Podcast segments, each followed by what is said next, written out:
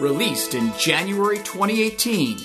This Agile Life, episode 134 Ideas to Increase Your Agility in 2018.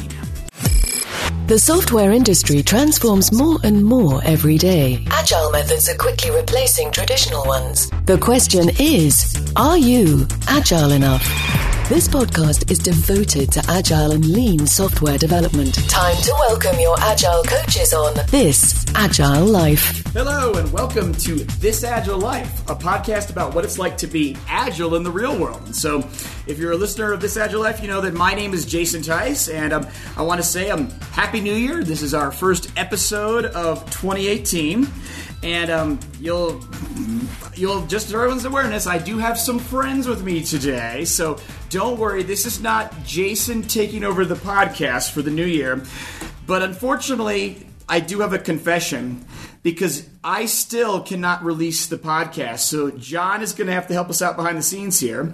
Um, but what we are going to do is, is our first episode of 2018, and um, joining me today, I actually have some colleagues that I work with, and I'd, I'd like to invite them to um, introduce themselves. So, who is our first uh, visitor here today? Uh, hi, I'm Don Peters. I am a, a quality advocate uh, and agile coach uh, working in the Denver area. Yes, I should mention I'm in Denver this week, so I came to see some colleagues I work with. Um, this is my opportunity to talk about. Hey, Craig, I wish you were here because you know it's a reminder that um, yeah, Craig, I do have a real job, and um, actually, a cool thing is I do have a team too, and so I'm actually happy to announce I got a team member of mine here today, and um, uh, his name is Mark. And Mark, why don't you introduce yourself to our to our audience? Yes, I'm Mark Chouinard, uh, and I'm a business innovation uh, consultant. Yeah, and so um, and so Mark is a Mark is a great colleague of mine, and again, he's in the Denver area. As you know, um, some of us on This Agile Life were kind of out of St. Louis, and I'm uh, actually Don. You were in St. Louis, and now you've moved to Denver. So, but our idea today is um, since it is the new year, we thought we'd be a little seasonal, and so um, we thought we would talk about some pragmatic agile practices and ideas to help you um, start the new year. And I, I, believe we got a few of these queued up. Or I'm going to run a clock here to make sure that after a few minutes we'll have a reminder to go on. So kind of a lean coffee, and maybe we'll just kick some ideas around here. And we hope you can take away from this if you're on a team. Maybe your your team's getting ready to start a new project, or you're going to have an upcoming retro. Some of these ideas may give you some some ideas of what you could focus on to have a really great team. So um, so Don, would you like to get us started with a, a practice or an idea for how to have your team uh, get better for the new year? Yeah, so uh, one of the things that I've been thinking about a lot lately is around retrospectives. And while I'm a fan of retrospectives, I wonder if uh, it, it causes a tendency for some teams or team members to kind of put off improvement till they're meeting. And if I'm thinking about things from kind of the lean side of the world, uh, you know, improvement's a continuous process that we that we all do every single day and every every minute of every day that we're working. We're looking for ways to get a little better and a little faster. Yeah, no, I, I agree, Don. Actually, I, it's funny. I think we've having unfortunately done over 100 episodes here. I can't remember when we've talked about this before but it's it's this pattern where if anything it's it's dangerous um, and it challenges the safety of the team to say yeah, you know, um, you know something's wrong, and you you um, you know say, hey, guess what? We know it's a problem. We're going to write it on a sticky note. We're going to go put it in the, the the box over there that we're going to open in the retrospective. But the retrospective isn't for another week. So suppose the team's like doing two week sprints in Scrum where they have a retro every two weeks, and so that's great. But you know, what if something gets worse, or what if it's the fact that you and I are having a conflict and we're gonna we're gonna we're basically enabling ourselves to let that fester for like two weeks potentially. And I agree with you that I think there's danger in that.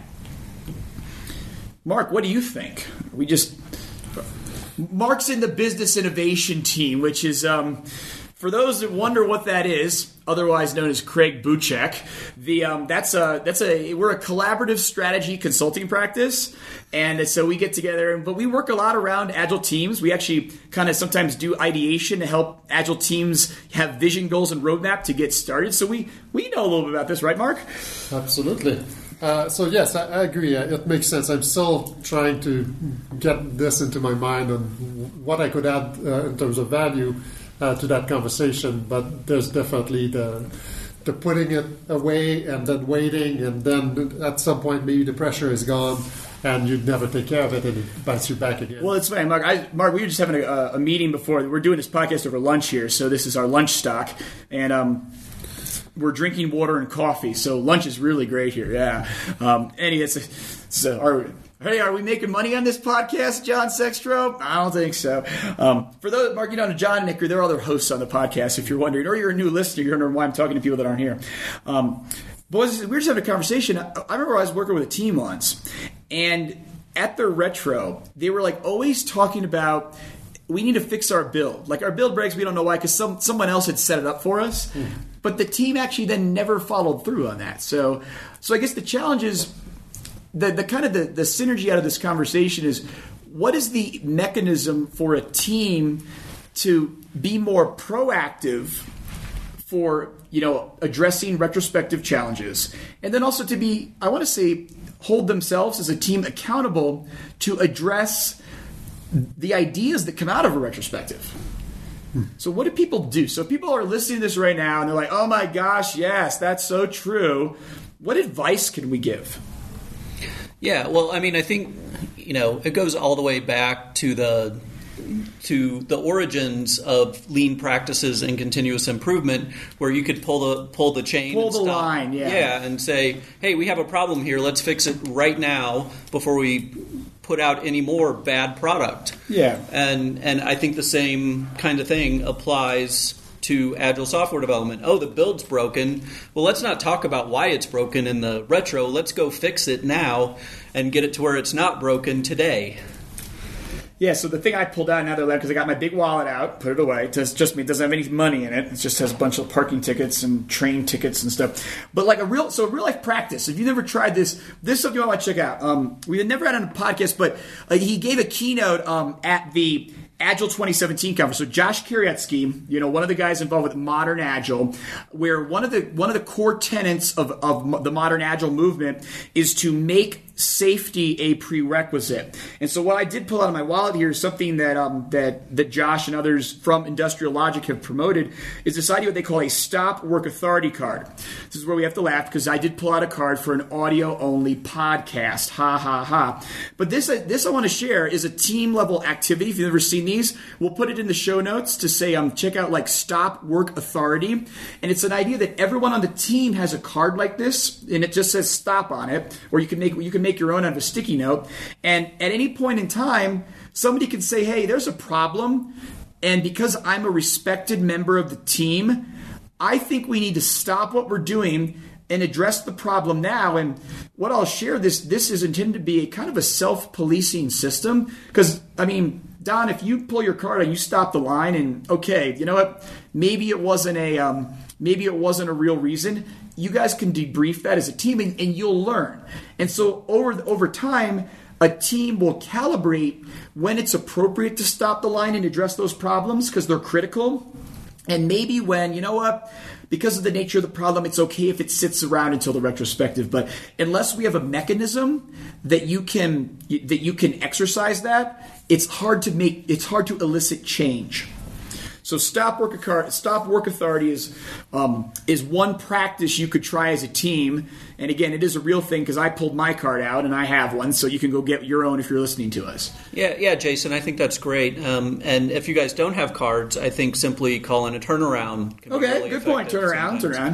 Um, so that you know that's a practice that on certain teams I've been on, and we've had five turnarounds a day, and people roll their eyes when someone calls another one at times. But I've always gotten value out of the conversation that comes out of it. And I, you know, it, it is an interruption to work, but people learn to filter over time within the context of the team what topics are appropriate for that and, yeah. and what topics aren't. And you don't chastise people for calling turnaround for the wrong thing. You just say, hey, we'll, we'll deal with that in some other mechanism. Right. But they learn as they go and you get a feel for it. And yeah. And I, what I appreciate about it as you brought that up, because that's where I, I have to admit, I've seen, you know, it's like crying wolf. I've seen the teams where the team ethic is is poorly defined to where you know someone gets they become they become oh that's the person that always complains you know and and what I would say is you know if that's real life for you as a member of a team, that's a symptom of a bigger problem because your team really should respect and welcome and again like they say in modern agile make safety a prerequisite. So you should be able to you know say hey i, I just want i got a question. And i but it's i think it's important so i think we should talk about it as a team.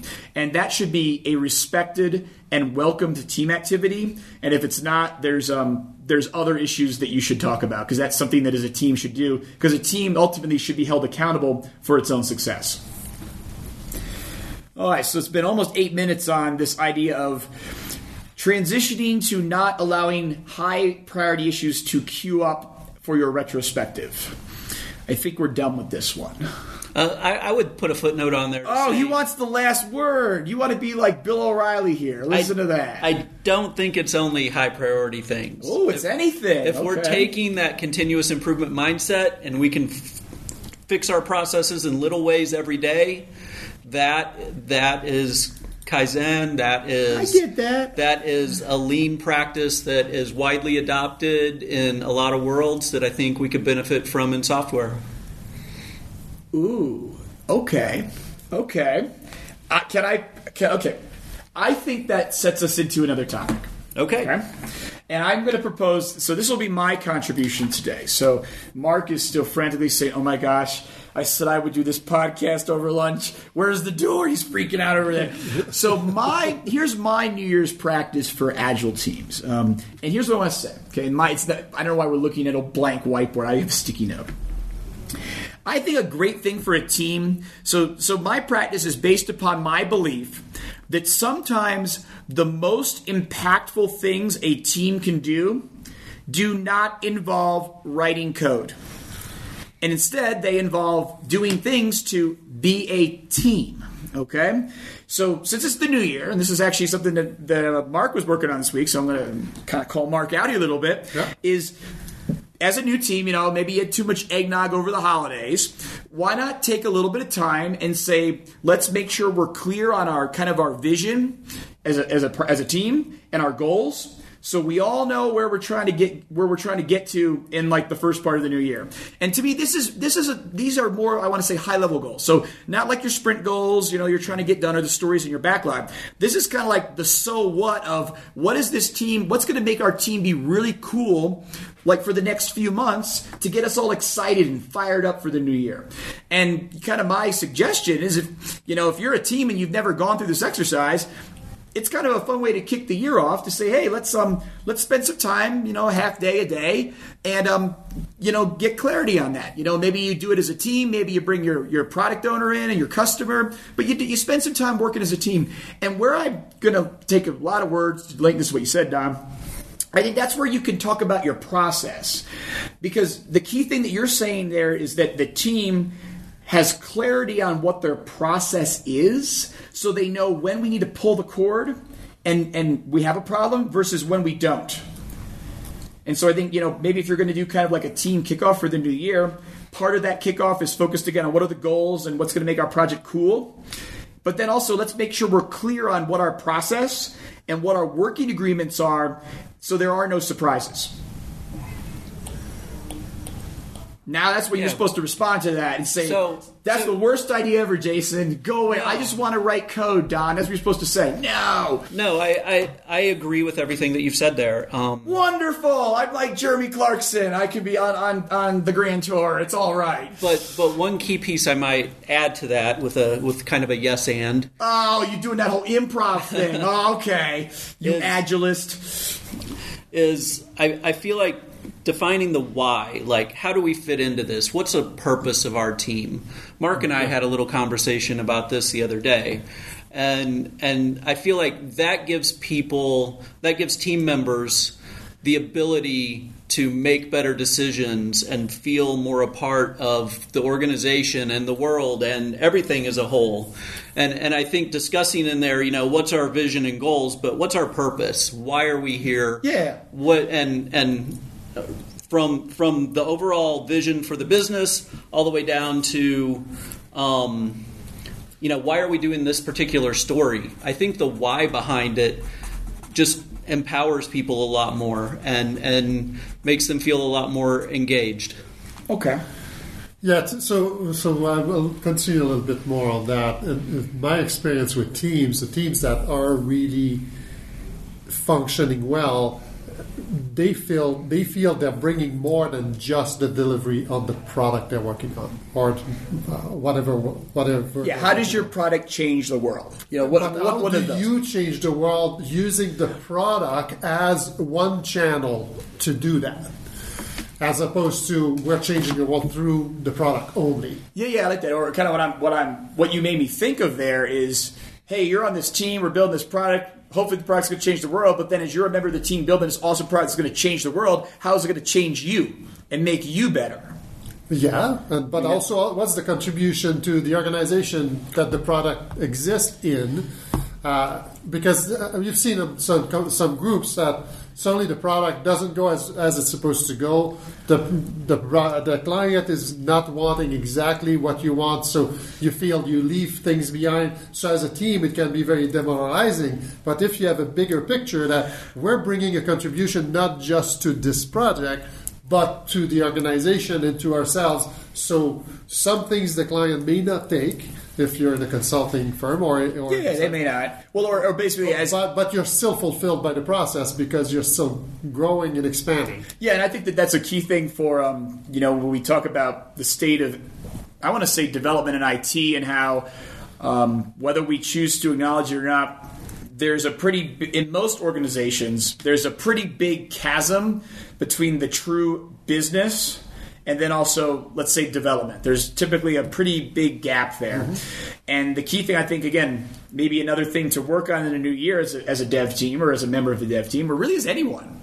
is being open to realizing that you may have an idea but for various reasons that you may or may not understand and that you may or may not even agree with, your idea may not be the best idea or be relevant for and so, and so being open to feedback. Um, and it's unfortunate that there's that big chasm where a lot of times on the on the IT side we don't really we have a vague understanding of the business goals and what we're actually trying to do which is sad. I mean that's actually that's why the innovation practice that Mark and I work in that's why we exist is to figure that out. Uh, but it's it, it's important to be open to feedback so. And in that area is as a, as a development team, maybe there are things that you see that the the business side doesn't see as valuable yet.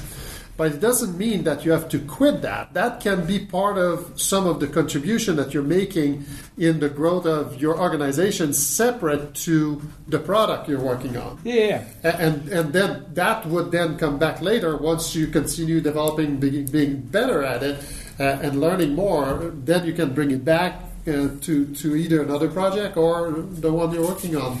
Yeah, I like that because you're kind of emphasizing. Not only do we want to, do we want to learn how to write great code and great tests, but we also want to kind of learn. Hey, you know, like here's a business theme. Like, hey, here was kind of a theme because I'll share one thing that we do. You know, one thing that I know is very uh, common activity that like people like Mark and I do in the innovation space. Just kind of talking to you, Don. Is I mean, there's a huge trend of saying let's not try to recreate the wheel here. If we've solved the problem one way the first time, say in one industry, how do we apply that same business pattern in another industry? You know, I mean, everyone says, you know, you know, how do we do what Uber does so well for like transportation and say like do it in like retail, you know, that kind of stuff, you know? So I think a key thing as a team member is you should be you kind of looking around for ideas. So, but I did coming back to the key kind of issue here that I brought up. So Don, I have a question for you because I think there's two extremes on this issue that I was wondering if since you're a little closer to like working on teams than, than Mark and I are, you could answer for us. So what do you do if if you hear what um what we're kind of advocating for here. And you're like well i'm on the team and i would really i would really like i really care about finding out about what the goals are. And you're like the only person because you're the new team member that doesn't know about that and you don't really feel safe saying hey i'm, I'm i don't know i'm confused. Almost kind of go back to your pulling the line comment. How what do you do? I mean so if you're that person out there that that feels that how do you get clarity so you can be part of the team Yeah, uh, you know, that's a little bit of a tough scenario for me because I think I've been where I am long enough that I I feel comfortable asking those questions. So you feel and being- trusted. So Yeah. So But do you acknowledge because I think that's a real thing that there are people out there that are kind of they're just sitting there, they got no clue what to do, and then they and then if anything, Don, you walk in, it's very evident you know what's going on, and I don't have the trust myself to, to ask because because I don't want to alienate myself in the group. Yeah, I guess my hope is that there would be someone to talk to a scrum master, an agile coach, uh, uh, someone in the chain that you feel like you've got enough trust with that you can go have a conversation and say, Yeah, well- I don't understand the context of all this. A product owner, you know, and, and, from my experience, those kinds of people welcome those questions because they don't get them often enough. Like people, people are making decisions based on um, not enough information coming from the business side. When, Oh, the business side, those evil people. So yeah, so basically what you're saying is go find an advocate, you know, and Right. and that way, and you maybe what I love your again the real advice you're giving to like say say I'm that new person, you know, it's the new year, I just got a new job. Find it, find yourself an advocate on your team or even near your team that you trust, and then use them as a partner. So like the same way, you know, like in development, we talk about all the benefits of pair programming, and um, you know, we've, we've done who knows how many podcasts on that. This is where we're saying, guess what? Find a buddy. And realize that that buddy will help you. So there's nothing wrong with that. I know sometimes we say, "Oh, we're all introverted," blah blah, blah. and um, but that there's an important there's an important thing there to say. You know, do you have a partner you're working with? Do you have someone to be your advocate?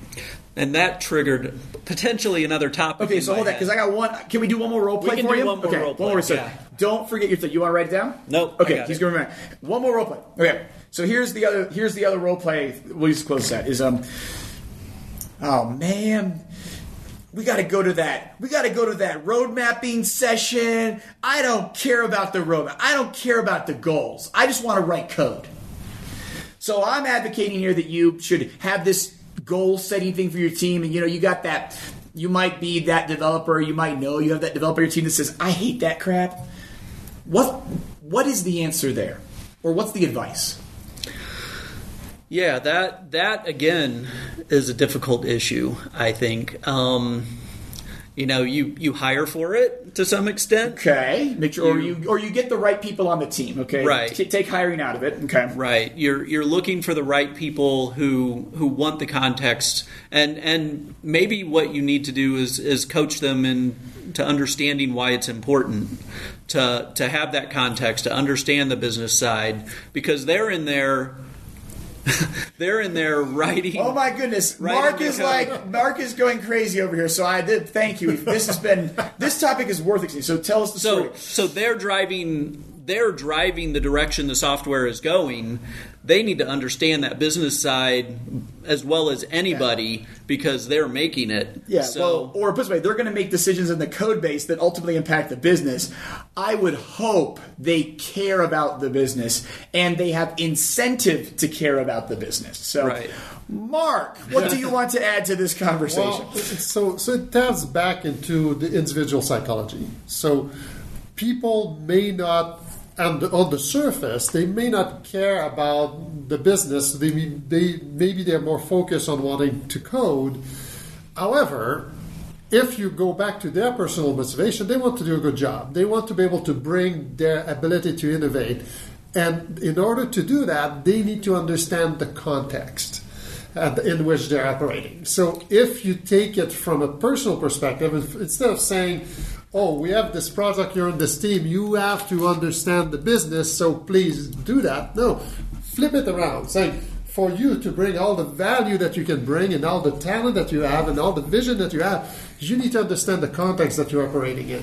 So let's talk about the context you'll be operating in for, for this development. Yeah. So, so the practical uh, advice here is don't come at the developer or the team members, come from them and give them a space so that they can be better at what they're doing, and that, that's going to be their motivation. Okay, so to since we want to get to Don's next issue, um, so we close on that. So again, our free advice here, since you pay so much to listen to this podcast, wonderful advice. start the new year by refreshing your team goals or the context, as Marcus said, and maybe also make sure that you have an advocate, you know, especially if you're a new person who can help advocate to, you know, get you involved and understand the team. So, free advice for the new year. Okay, so we'll reset the clock here. Maybe do one more of these, and um, kind of a popcorn style, fun. Uh, so, my so uh, Don, you have another one supposedly. Yeah, so you mentioned You is who? Me or Mark? Jason. Oh gosh, here it comes. Jason Jason mentioned pair programming, which Pair we programming. which we've done a whole bunch of podcasts on, presumably. Um, you haven't lived. The, you haven't been doing this agile life for. We've been doing this for five years now, Don. Kind of on and off. So we, we're we're not very predictable. Unfortunately, we we need to get better at that. So, but yeah, go on. Yeah, so uh, you know, I think it's high time. We, we we're discovering in the testing world that pair testing has huge advantages.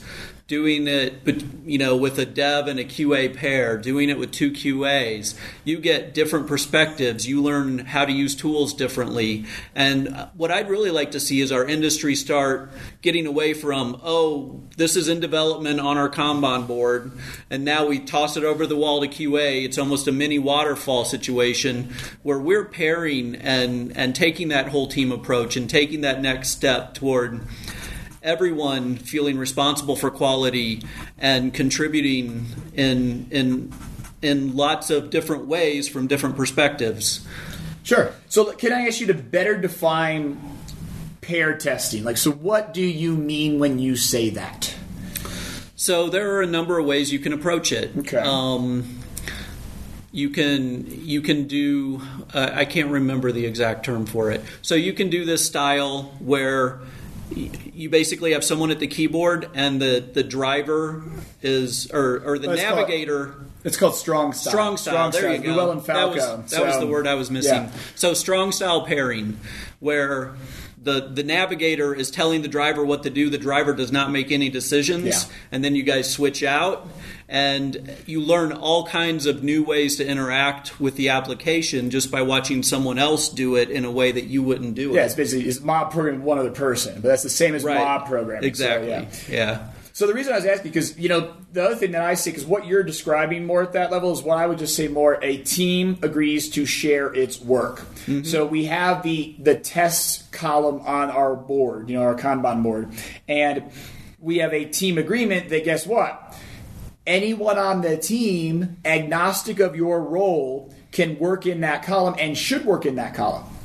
Now So- I'll take that a step further because I've worked on a couple trust of me, teams. so Don, Don, confession time. Have you ever seen a team where the QA, like the the QA step of the workflow, is a personal work queue? Yes. Yes, we all know that exists. Okay, so that is that is the practice we want to shift away from. Okay, so tell us more. Yeah, so I've worked on a couple of teams now and gotten really good feedback on this practice. Unfortunately, they were fairly short lived teams that we did not have a test or a QA column on our Kanban board. We, the developers did their thing. They would call me over. I'd come sit down, and we would test it in the in development column. And then we were done. We would merge it, and it was Yeah, so you for, you forced the pairing by saying we're going to make sit with the QA person and review our code as part of our definition of done for development. Yeah, exactly. Yeah, if I could say it this way, um, workflow, and actually Mark and I were just talking about process in a different context. Workflow and process, I think, is sometimes in Agile, we overuse it and we use it to our detriment because we use it as a way that we can delegate work and we delegate we, we focus so much on delegating work to specific people or roles, we lose focus on the whole team approach. Yeah, yeah, I would agree with that. I mean, I I have tried a number of times, uh, sometimes successfully, sometimes not, to let's not start with our standard board we set up, which you know has backlog, you know, in development, in QA, all of that stuff. Let's just start with three columns. Let's start with the basic. What? Like like ready, doing, done? Yep. Or oh okay, cool. Yeah, let's um, start there, and if we need more, we can add more. But let's start as simple as possible and build out from there. Uh, all of the uh, all of the Kanban people right now are screaming because they love to make these. I they're beautiful. They're like these giant. I mean, we've we've said you know actually we, a few of us work for a company out of St. Louis where I put we've put it on Twitter before that we have we have the biggest physical Kanban board. At least we did at one point in all of St. Louis. It was it was like 36 feet long. It was huge. It's like artwork. But your point again, workflow exists for a reason, but you have to take a step back and say, is my workflow has it become so granular and so rigid that it's detracting from collaboration. And I, so I really appreciate what you're saying. And and is the is the workflow that you set up so that you can assign it to people rather Yes, than a, yes. assign it to the team? Yeah. And, So I got two real life practices for this. You've said one, which is pairing this. So people say, how do I do that? So number one, it is the new year, and if people that know me know, I love seasons. I love. I think we. Seasons influence how we think, especially in, in Western culture. Um, the seasons are, do influence us, do influence Eastern culture. Just their seasons are a little different. Okay, so if you're looking for to try something for the new year, this is to me where guess what? Try a mob programming experience because if you try mob programming, which is like Don said here, it's a lot of that strong style where there is one person that is telling, is really is telling the uh, the driver what to do. That's called the navigator. That kind of forced communication. Number one, it promotes a lot of learning, but it also means that you're sharing. So guess what? If we're going to work as a team, we're going to mob. When we get to testing the code to make sure it works, guess what? We're going to do it together. And if we're going to, you know, again, another mobbing best practice that I recommend is having a wickedly short mob timer, you know, for your mob cadence, like three minutes, okay, which is not a lot of time. So what that means is, guess what? If I'm a developer and I don't know how to use our testing harness or our testing framework, more than likely when we start testing that story, if you're using a three minute um, a three minute mob timer, you're going to have to go up and eventually become the navigator and tell the driver what to do. And so if you're not, what that whole thing does, that forces you to pay attention. So if I'm that developer, oh, I don't need to learn how to test. That's what the testers do. Eh, If that's your attitude, does that person exist, Don? uh, yeah, that person just, exists. Just making sure. I mean, I've, I've run into that person a few times. don't be afraid to call BS on me if you think I'm just making up a show over here for entertainment value. Okay, hashtag too much Tice. Um, you know, don't be afraid to do that. But so you have that person on your team that says, "I don't want to learn how to test. I'm a developer. I am beyond the lowly craft of testing the software." Okay.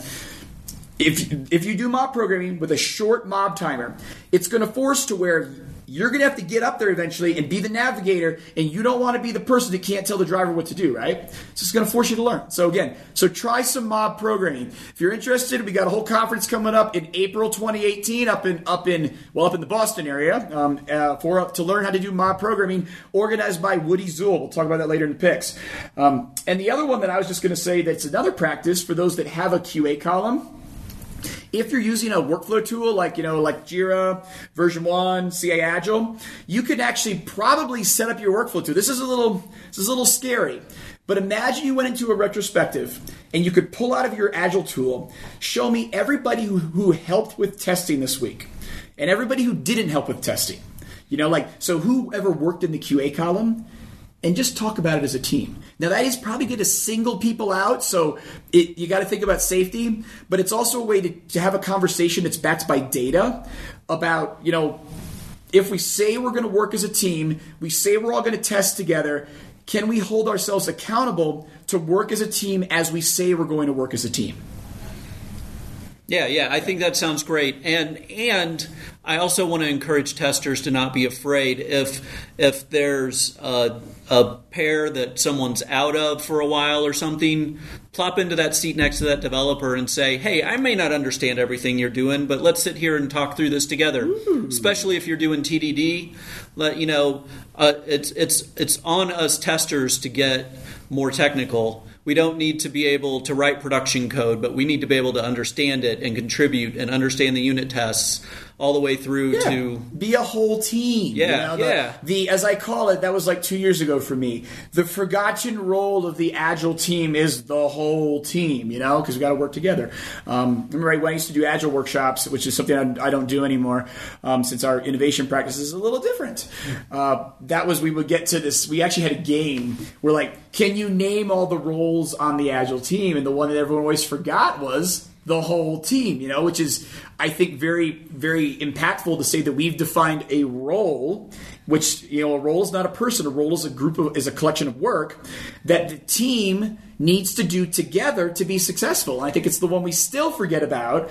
And again, my theory, since I can't tell I'm a little fired up about this, is we are overly focused on, you know, processes, which many times are well intended, but when we go to implement them, they end up driving over delegation of work to where the whole team falls apart. So, so I, again, I I love what you said, Don. So can I gift you one here?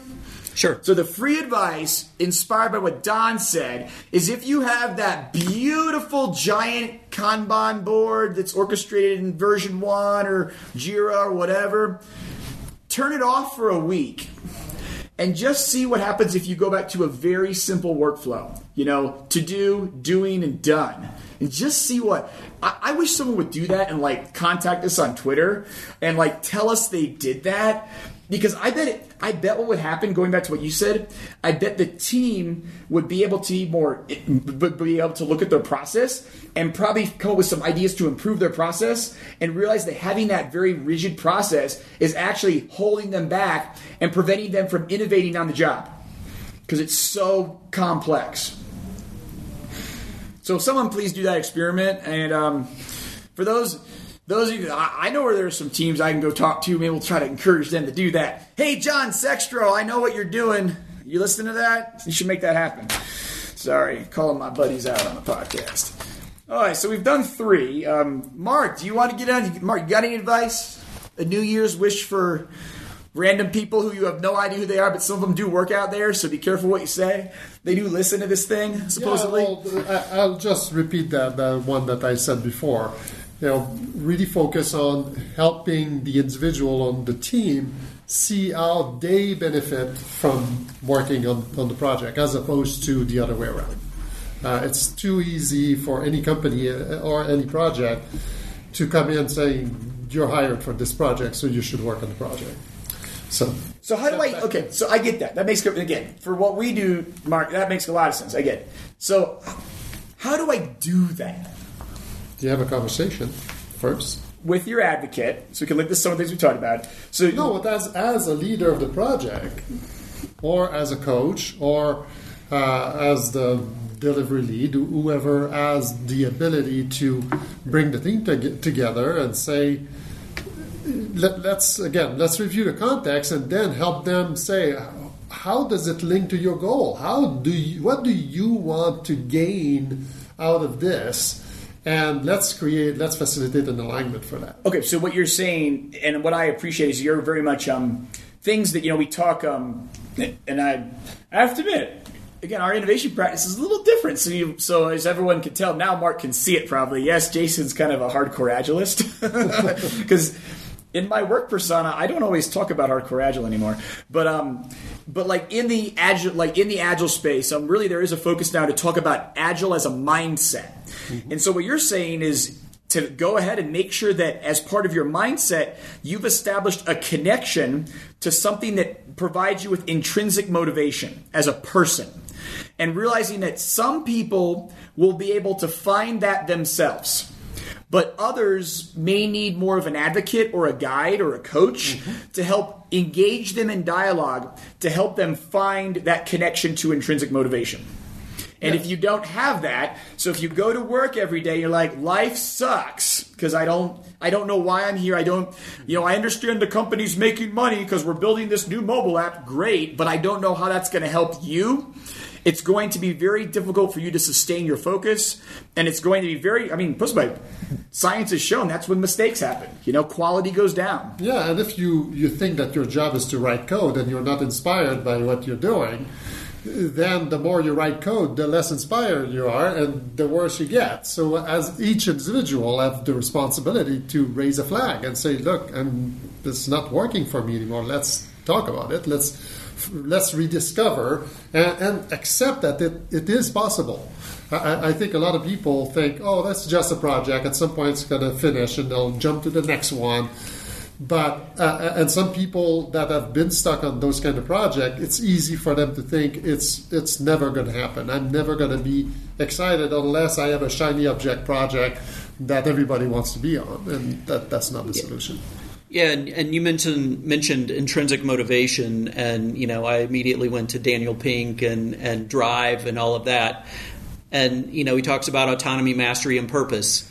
I feel like purpose is the foundation of that, though, because I've been on a lot of teams where I've had autonomy and and you know had the the free reign to do what I want, but if I don't have a purpose for that, I'm less motivated to go after it. Or you know, uh, go learn this other thing. You might use it in six months. You know, I have I don't have a desire to master something that I might use down the road. Yeah. If I'm on a project and I understand why I'm doing it and what I need to do it, it's going to make me a lot more self motivated than than if I don't understand that purpose. I I feel like it, it's that particular thing is demotivating for me in and of itself. Yeah, but that's something that we did yesterday for, for a project here that I think um, one thing that we have to be careful about the purpose may exist for the project. It doesn't mean that the individuals on the team own it and believe in it.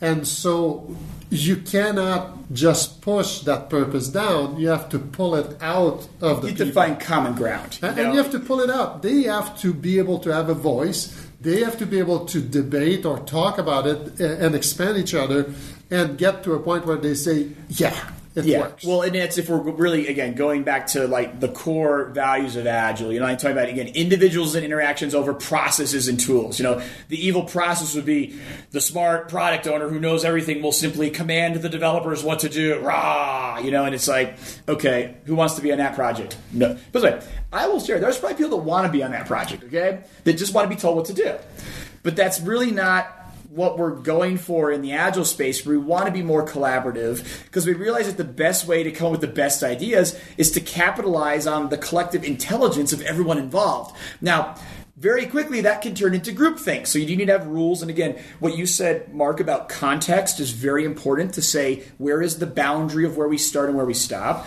But to your point everyone should should be able to make a contribution. Um, the one I was going to throw in here because I'm I'm trying to be very very focused on giving people things they can do. If you can't tell, I'm sorry. Um, here's a fascinating one that I think would be a neat experience. This is again, this is out in the. If you're listening, try this. We would love to know if you did it. I'm going to try to figure out a way to do this. Imagine you had a retrospective. To go back to how Don started today, you have a retro, and in our retro today, here's what we're going to do we're going to define what intrinsic motivation is, which is stuff that motivates you that doesn't have tangible value. So, you know, things like, you know, learning on the job, that kind of stuff. You know, makes you feel good. You know, I got a great team. Those are intangible benefits. Versus extrinsic factors, okay? You know, I get paid a salary, I get um, I get a bonus, like that kind of stuff, you know. So, and what you're going to do in your retro as a team is you're actually going to everyone's going to individually say what are the things about our project right now that motivate us to do our work, both between the intrinsic factors and extrinsic extrinsic factors, and then share them as a team. I think that I have actually done that exercise I did a few years ago with the team I was working with because we were having some some motivation challenges and it was fascinating because we saw that wow some people were in it for some reasons and some people had also were in it for other reasons like especially the intangibles and if you took a step back and you looked at the attitude of the people on the project the people that had found a balance or that were more focused on intangible factors for motivation typically had a better attitude about the project because they said, you know what? This project is going to help me and it's going to be a lot more fun because it's helping me in addition to paying my bills. And I understand that. So, um because what we could see on that team is guess what? There were people that didn't, they didn't have a personal connection like you're saying, Mark. Yeah. And they were the people that were kind of the people that we wished weren't on the team. And then what we actually did is we figured out how to figure out, help them find their purpose. Yeah. So and so and as add on to that practice. So if you start with the team being responsible for the well-being of the members, and if you extend well-being to being fulfilled in the process of working on the project, Well, the measure, intrinsic and extrinsic motivation, you can name them and, and work on them, but at every second of, uh, of the day of every individual, in, internally you can know am I excited right now? Am I feeling good about myself? Or anything less than that? And if it's anything less than that, it's a flag that as an individual in the team, I should be able to recognize and ask the question what's missing? What do I need to do differently? And help each other as a team to say, if I see Don and Don looks depressed, I go see him and say, okay, what's what's going on? It can be for some personal reason, other things, but it can also be that I got in a rut and I don't see the big picture anymore, and I forgot and I got frustrated. So so you can have the commitment to helping each other to get out of those moves and keep the the internal motivation and happiness and fulfillment of the team on the positive side uh, in a proactive way as opposed to reactive way when the project starts to fall behind. Okay. I feel like we came full circle back we to continuous improvement. Wasn't that funny? So, so if we recap where we've been to kind of close us out here, well, for fun, I'll say, guys, we do picks on this podcast. So if you want to plug something, think about it while I recap us. So because we don't edit either. That would be like refactoring. We just do a live cut.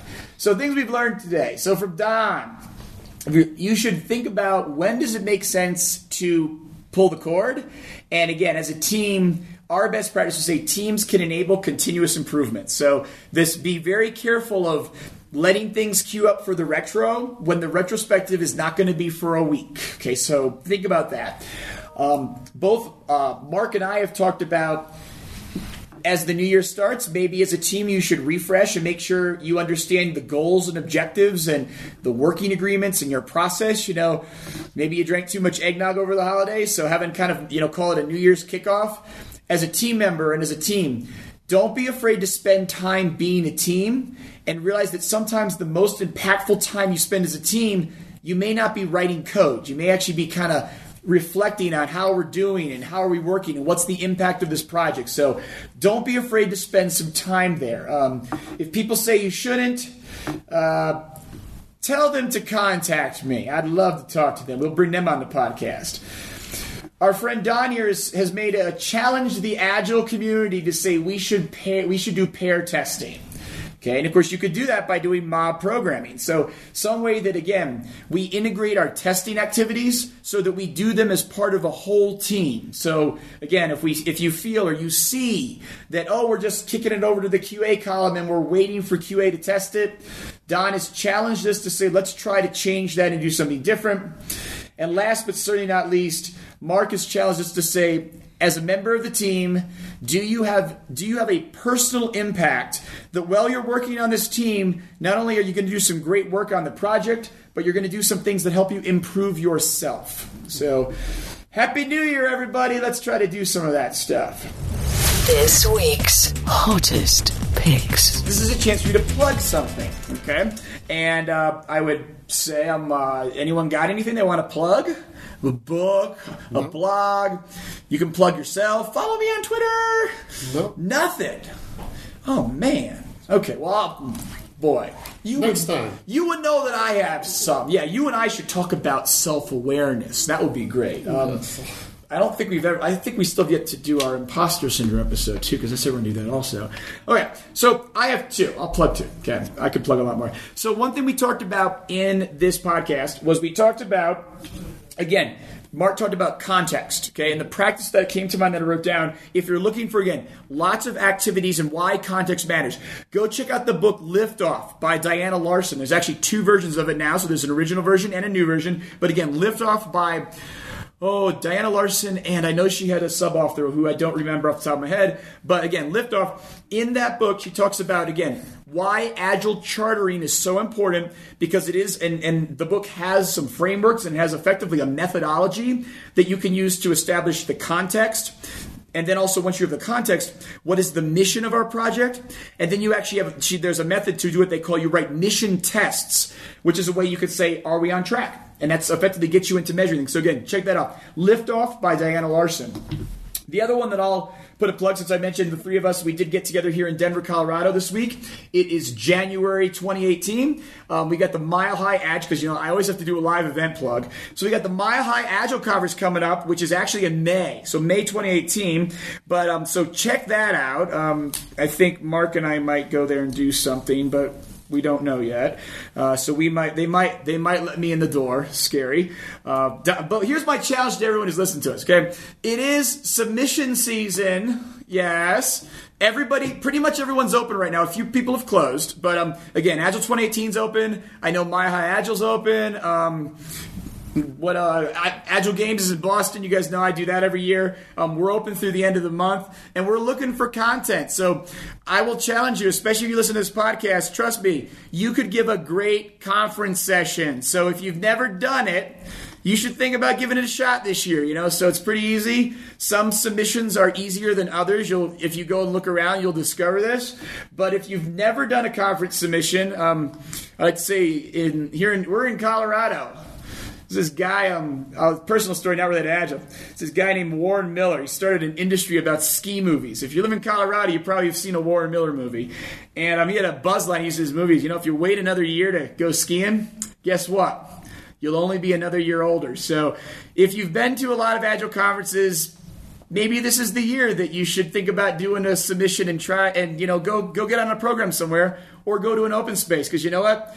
Agile is growing and what makes our community awesome is getting new people out in it and lots of people um, presenting. And so those of us that have done it a lot we want to see some new people get involved. So, so my challenge to y'all is go out and find a conference somewhere, put an idea in the um, submission bucket in the submission bucket, and I hope we'll see you out and about at an Agile conference presenting something in 2018.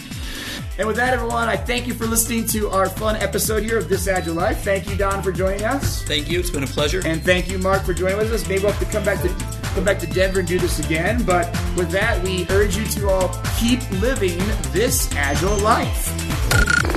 This Agile Life is brought to you by a community of agile developers and coaches aspiring to spread the word about this groundbreaking approach to software development. Join us at thisagilelife.com forward slash community.